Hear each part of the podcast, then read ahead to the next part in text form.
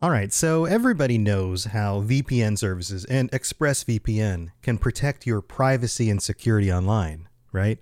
But did you know that there are some secret hidden benefits to using ExpressVPN, like unlocking movies and shows that are only available in other countries? So, if you're like me, you probably enjoy watching shows on Netflix, for example. Well, with ExpressVPN, you can unlock the UK version of The Office or Parasite from South Korean Netflix. Over a hundred different countries. All you have to do is change your location and refresh Netflix or whatever Hulu, BBC iPlayer, YouTube, you name it. In fact, when I set it up for myself, I was surprised at how easy it was. It just installs and then loads up and works. And it works on more than just PCs, phones, media consoles, smart TVs, and so much more. So if you want to get access to hundreds of new shows, use my link right now, expressvpn.com slash ringslore, and you can get an extra three months of ExpressVPN for free. That's expressvpn.com slash ringslore. expressvpn.com slash ringslore to learn more. The future is a hefty responsibility and not one that we take lightly, but then taking things lightly has never been what Hefty is about. That's why we've created the Hefty Renew program that turns hard to recycle plastics into valuable resources like park benches and building materials. To participate, simply fill up an orange Hefty Renew bag with accepted items, tie it up, and drop it in with your regular recycling. That's it, it's that easy. It's time to rethink recycling with Renew.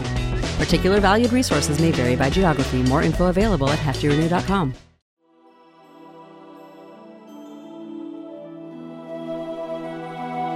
Welcome to the Lord of the Rings Lorecast, the show that explores the background of Tolkien's amazing world from the very beginning.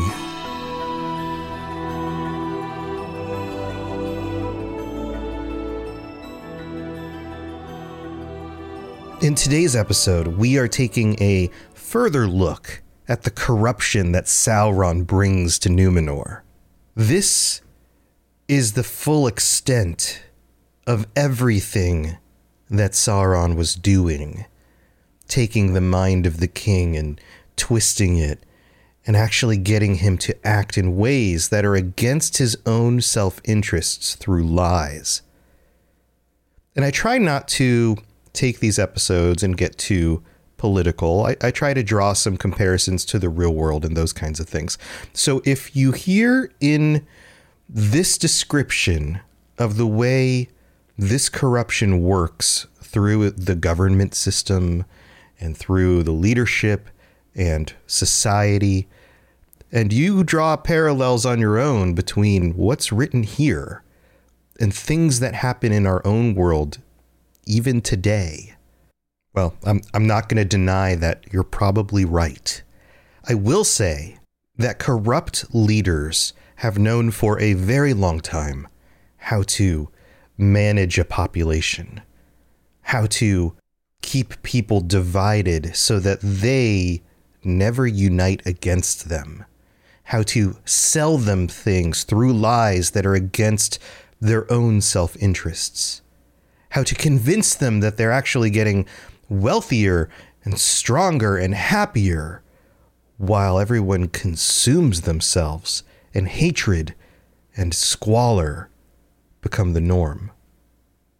This is what happens in Numenor.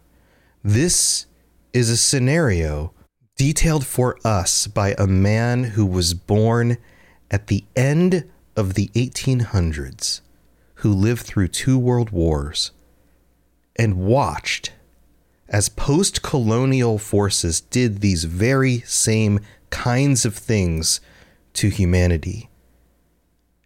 And then the outcome of that. There is no doubt in my mind that Tolkien understood the way that corrupt governments manipulate populations. And he shows us here he shows us the fruit of that. And maybe fruit isn't the right example because fruit comes from a tree and the tree has to be alive. He shows us the ashes of what remains and the desperate things people do in order to save even the people that they seem to be pitted against. when they don't realize that they're working against themselves. So if it sounds like I'm being political in this episode, and I've I, I do a number of shows, and this kind of topic is not uncommon. Oftentimes, people who write are also students of history, and they work real world scenarios into their work in order to make it feel more realistic. And I've had people write to write to me and comment and and review things and say, "Oh, I'm too liberal or I'm too conservative." I've gotten both. So if you are seeing glimpses of something you find political in this, well, maybe that's there. Maybe that's in the writing. It's not my fault. it was the author's intent. And there's a reason for that. So I just wanted to point that out. I can't wait to get into this. Let's go.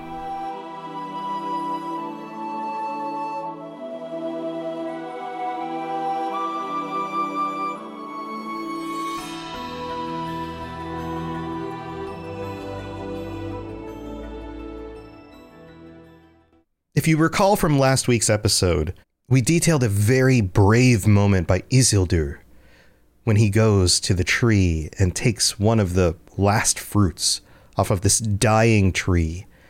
And the importance of the tree and the history of it, and the fact that Sauron at this point was corrupting the king into neglecting worship of the Valar, all of that was just the beginning of the corruption. After the events of Isildur taking the fruit off of the tree, Sauron finally convinced Ar-Pharazôn to cut it down completely. In my mind, this is the final representation of how far this corrupting power of Sauron has gone in order to get the king to release the the final remains of everything that he had believed previously, or at least feared to let go of, even if he no longer believed in the Valar and, and was turning. This the the killing of the tree specifically is like the last straw on the camel's back. It represents Sauron's full control over Ar-Pharazôn and the government. The person who was leading Numenor at this point is no longer Ar-Pharazôn. It is Sauron. If you're a fan of the movies, this is much like Wormtongue and Theoden. Theoden, at the point that we are introduced to him in the films, is no longer in his own mind. Wormtongue and Saruman, through Wormtongue, are absolutely controlling him by that point. This is very similar to that. Ar-Pharazôn is still making decisions, but he has been so fully corrupted and, and he's fully buying in to what Sauron is selling that basically Sauron is the one making the, the decisions at this point. So what did they do after they cut down the tree? Well, Sauron, quote, caused to be built upon the hill in the midst of the city of the Numenorians Armenelos the Golden, a mighty temple. And it was in the form of a circle at the base, and there the walls were 50 feet in thickness, and the width of the base was 500 feet across the center. And the walls rose from the ground 500 feet, and they were crowned with a mighty dome. And that dome was roofed all with silver and rose glittering in the sun so that the light of it could be seen afar off. And you might think, okay, they built a temple where the tree used to be. That, I mean, that's not all bad, right? Like temples are for worship, and this one seems to be reflecting light from the sun. That seems like a positive thing, right? The very next line says, But soon the light was darkened and the silver became black, for there was an altar of fire in the midst of the temple, and in the topmost of the dome there was a louver or louve. I don't know how that's pronounced. It looks like a French word. It means kind of that uh, slanted roof with the slats so that the fire can go out through the vents. Whence there issued a great smoke. And the first fire upon the altar Sauron kindled with the hewn wood of Nimloth yeah, you, you heard that right. he builds a temple, and as soon as the temple is built, he takes the trunk of the tree that he cut down, this tree that is representative of the Valar, of the light of Valinor, of the original two trees, and he burns it. This is the first thing to get burned. This is very similar to the corruption of the trees by Morgoth and Ungoliant. This is absolutely the same kind of story. You have this holy land that is set apart, and then you have the enemy brought to that land in chains, who then rises to power, gets his way back out of trouble, and then when people aren't expecting it, he burns down the very things that they prized the most. And specifically in this situation, they want him to do it. That's the difference. Melkor has to sneak to the trees and kill them while everyone else is at a festival. And then he sneaks away and does a bunch of other terrible things. Sauron learns from this. He has convinced these people that he has all the answers and that his decisions are the right ones. And so they celebrate the burning of the tree. Well, not all of them. There are still the faithful, they're still out there. This smoke goes up through this temple, covers the sky, creates clouds that linger for seven days until they slowly pass into the west. They're going to the west. I have a feeling somebody's going to notice that. Now, the burning of the tree was only the first thing to be burned at a temple. Traditionally, among many ancient peoples, there was the burning of offerings at temples. You would bring a tithe, a tenth of, say, your grain that you harvested, and you would burn it to the god that you worshiped in order to ensure another good harvest for the next year, that sort of thing. In this situation, they're burning the bodies of their victims.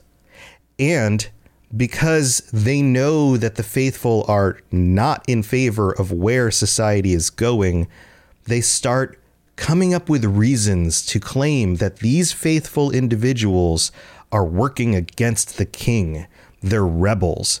They don't openly say that they are arresting them, imprisoning them, and then burning them at the temple because their religious perspective is different. They're calling them rebels. And most of these accusations are false. Absolutely, the faithful are not in favor of this, and the faithful are not in favor of where the direction of the government is going and who's actually in control. But they're not speaking out, they're not rebelling, but they're being called rebels and being put on trial for false accusations and then getting burned at the temple. And among the people, things continue to get worse. It says here in the text, but for all this, death did not depart from the land. Rather, it came sooner and more often. The reason they were supposedly doing all of this is because Sauron convinced them to worship Morgoth in order to try to defeat death. And yet, death came sooner. It came more often, and in many dreadful guises. Quote, For whereas aforetime men had grown slowly old and had laid them down in the end to sleep when they were weary at last of the world. Now madness and sickness assailed them, and yet they were afraid to die and go out into the dark, the realm of the Lord that they had taken. And they cursed themselves in their agony. And men took weapons in those days and slew one another for little cause, for they were become quick to anger. And Sauron, or those he had bound to himself, went about the land setting man against man, so that the people murmured against the king and the lords, or against any that had aught that they had not. And the men of power took cruel revenge. Sauron is now working people into a frenzy. He's setting them against each other and even setting other people against the very king who he has control over because the chaos gives him power. Because if he keeps everybody infighting, they can't band against him. And you might be thinking, well, in the midst of all this, maybe things are getting worse, right? They seem like they are. So wouldn't people be noticing? Wouldn't somebody wake up and go, wait a minute, all the stuff we're doing is just making things worse. Maybe we should go back to the old ways. But for a time, they still continued to prosper in other ways. Quote, if they were not increased in happiness, yet they grew more strong, and their rich men even richer. For with the aid and counsel of Sauron, they multiplied then possessions, and they devised engines, and they built ever greater ships and they sailed now with power and armory to Middle Earth. Now, remember in the past, during the early years of Numenor, they would go to the shores of Middle Earth and they would come as gift givers, wise people who would share their guidance and wisdom among the men of Middle Earth and helped raise them up. And then eventually, they became greedy and they decided that they would show up and they were better than all of these people. So they would become rulers and they would lord over the people of Middle Earth. But at this point, they're well beyond that. Quote, they no longer came as bringers of gifts, nor even as rulers, but as fierce men of war. And they hunted the men of Middle Earth and took their goods and enslaved them. And many they slew cruelly upon their altars. And they built in their fortresses temples and great tombs in those days, and men feared them. And the memory of kindly kings of the ancient days faded from the world and was darkened by many a tale of dread.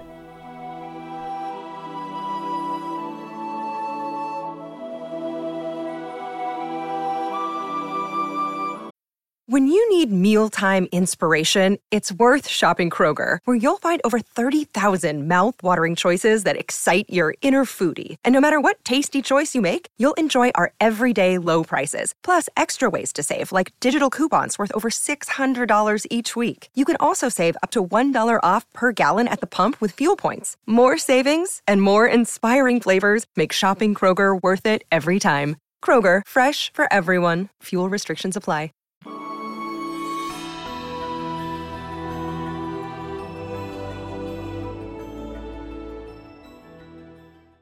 All right, we got to take a quick break here in the middle to thank our patrons, to welcome our new patrons. I'm sorry I missed last week, everybody. COVID punched me in the face almost, well, I guess literally, sort of, if COVID had hands to punch with.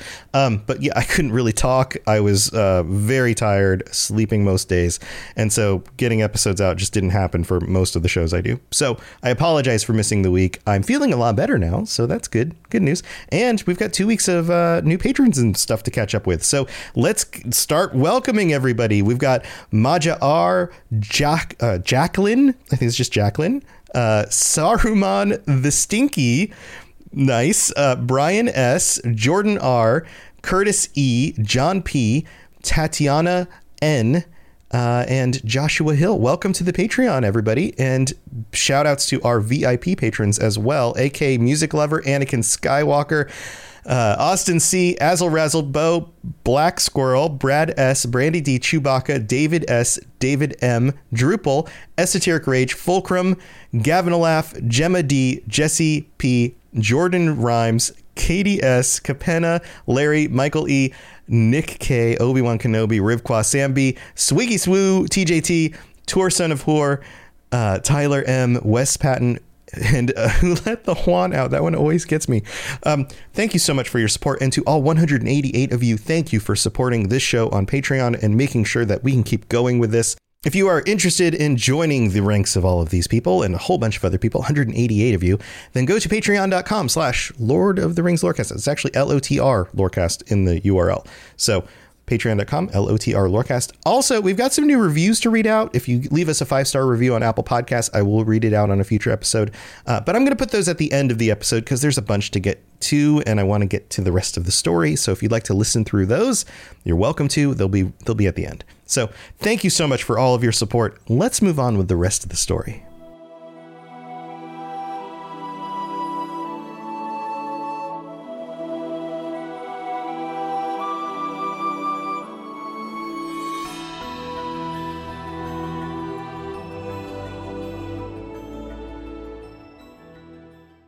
So, with all of this going on, Ar-Pharazôn is still reaping the benefit of it because he's basically doing what Sauron has wanted him to do. And he's grown very powerful. It says here, Thus Ar-Pharazôn, king of the land of the star, grew to the mightiest tyrant that had yet been in the world since the reign of Morgoth at this point in history, he is the worst tyrant ever to have been, aside from Morgoth. Let that sink in. And then the very next line says, Though in truth, Sauron ruled all from behind the throne, reinforcing that he was a puppet. It was Sauron behind everything. Now, the next piece of Sauron's plan gets put in motion. Remember the whole thing with Ar-Pharazôn feeling like it wasn't fair that the Valar would be over in Valinor, undying, this undying land and the fear of death and all of that. Well, he turns it up to 11 and basically says that his strength is now so great that he can do anything he wants. Nobody, including the Valar, could even stop him. And remember, he thinks he beat Sauron. He thinks Sauron is under his control. He thinks he's bested a Maiar. So why not all the other forces? And especially the ones that are holding the keys to life and death from him. He says to Ar-Pharazôn, the Valar have possessed themselves of the land where there is no death, and they lie to you concerning it, hiding it as best they may, because of their avarice, and their fear lest the kings of men should wrest from them the deathless realm and rule the world in their stead. This seed, which was planted a long time ago, among rulers well before Ar-Pharazôn's time, is growing it's blossoming. This evil plant is blossoming in his mind. And then it says, And though doubtless the gift of life unending is not for all, but only for such that are worthy. He plays up his pride, and then he says, Ar-Pharazôn mightiest of the sons of earth, to whom Manwë alone can be compared, if even he. But great kings do not brook denials, and take what is their due. Might makes right. At least that's the thing that Sauron is selling him here. And he puffs him up so big that he convinces him that maybe he can turn his armies against the West and take that very thing, the land of the undying, the secret to immortality, for himself. Now, you may also be wondering isn't this why they're worshiping Morgoth? Isn't this why they're sacrificing people and the tree so that Morgoth might bestow this upon them? How come they're not satisfied with that? Well, clearly, that isn't working. And clearly, when people end up in these kinds of situations, they will do multiple things in order to try to achieve their goals, even if those things seem contrary to each other, because their minds are corrupted. Now, before all of this ends up in motion, there is another individual who we've mentioned before who becomes aware of what the king is planning to do. And we're not told how, but Amandil finds out that this is the end goal for Ar-Pharazôn. His life is waning, he's hitting his old years. He knows that he will not be around that much longer. So he has to act sooner than later. And this is extremely disconcerting to Amandil and to the faithful. Because they know what happens if you try to go to war with the Valar. It's not going to end well for mankind. So Amandil calls forth Elendil, his son, and he says to him, The days are dark, and there is no hope for men, for the faithful are few. Therefore, I am minded to try that counsel which our forefather Eärendil took of old to sail into the west, be there ban or no, and to speak to the Valar, even to Manwë himself, if may be, and beseech his aid ere all is lost. Amandil is willing to sacrifice himself in an effort to warn the Valar and to seek forgiveness for at least the faithful, if not all of humanity, and to help turn back this evil corruption. And Elendil debates this with him because this is not just an easy feat. Plus, they are going against the king. Elendil says, Would you then betray the king? For you know well the charge that they make against us, that we are traitors and spies, and that until this day it has been false. Elendil knows that they, they haven't been traitors and spies. They've just been trying to do things a different way in order to save their people. Amandil responds with, If I thought that Manwë needed such a messenger, I would betray the king. For there is but one loyalty from which no man can be absolved in heart for any cause, but it is the mercy upon men and their deliverance from Sauron the deceiver that I would plead, since some at least have remained faithful. And as for the ban, I will suffer in myself the penalty, lest all my people should become guilty. This is a Christ like figure. You see these in literature all the time. Somebody who's willing to take upon themselves the punishment in order to save the rest of their people, humanity, that sort of thing. It's always a noble thing. It always takes a uh, the largest amount of courage and bravery you ever could gather for yourself in order to do this because you know what the cost will be. But then Elendil thinks a little bit further ahead, and he says, But what think you, my father, is like to befall those of your house whom you leave behind when your deed becomes known? Like, what happens if you go and do this, and then people find out, and we're not all saved from Sauron yet, and the rest of the faithful have to be, be punished for this? Like, that's not going to save everybody. Amandil responds, It must not become known. I will prepare my going in secret. And then he explains to him his plan to leave with the common ships that go out of the harbor to the east, and then travel when he's a good distance away and find his way north or south and then back to the west again, so that nobody will know where he's going. And the second part of his plan, to protect at least the faithful, is for Elendil to gather up as many people as he can, put them on ships, and have them ready secretly to leave if they need to, to abandon Numenor and find a new home somewhere else in the east. A secret plan for all the faithful to to get out of Dodge, to get out while they can so they don't get punished for what Amandil is planning to do to have a safe place to go and to, quote, share in your design, he says to his son. Elendil responds, And what shall that design be? To meddle not in the war and to watch, answered Amandil.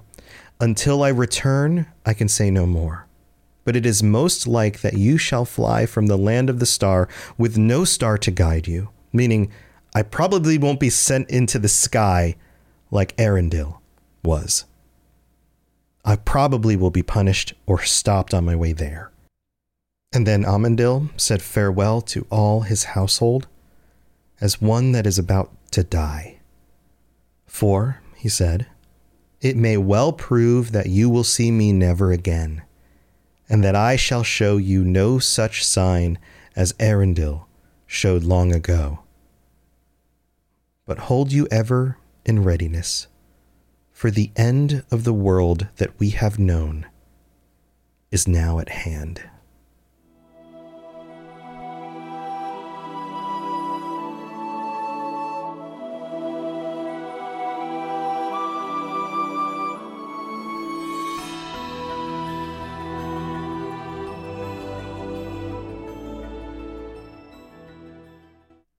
I hope you enjoyed the episode. We have some reviews to go over, and thank you again for leaving these reviews. This one comes from Where's Freight? from the United States. I don't know where Freight is. Uh, great podcast. This is a great podcast. Love listening to it. It's very accurate to the lore I've read, with one exception. Qu- quick little uh, update here. Being that in episode 21, Robot says that Smaug didn't have a soft underbelly. This is true in the movies, but not in the book. You know what? Uh, you watch the movies, you read the books, and it all gets jumbled together. Thank you for that correction. Love the discussion, especially from the lesser known books such as The Middle Earth as well. Great job, robots. Oh, thank you so much, Where's Freight? All right, this next one comes from Baka559, who writes, Best podcast ever. Wow. I started listening right before Rings of Power came out and became addicted to the podcast. I, it gave me a push I needed to finally read the Silmarillion, a history of Middle Earth books. Me and my son listen every week religiously. He's only six months old, so I'm not sure he understands, but he seems to like it. Thank you, Tom. Well, awesome. And hello to your son. Uh, maybe he'll appreciate it sometime in the future. Well, I guess we'll see. Um, then this one comes from Fohammer01, all of these from the US. LOTR nerd. I'm a huge fan. I grew up on the movies, always wanted to read the books, but the style of writing makes it difficult for me. I love this podcast. I've always wanted to know the Lord of the Rings lore, and your podcast is the perfect place to go for it. 10 out of 10. I recommend this to every person that I know who likes Lord of the Rings. Thank you for the amazing narrative and breaking everything down piece by piece. Much love and good vibes to you. Well, thank you so much, Fohammer. And then we have one more from Catnip28. This one's pretty long, but um, Thank you so much for taking the time to do this. A sanctuary in the land of Mordor. I've loved Middle Earth since my mom took me to see Lord of the Rings in theaters, and we nerded out on all her old 1970s memorabilia.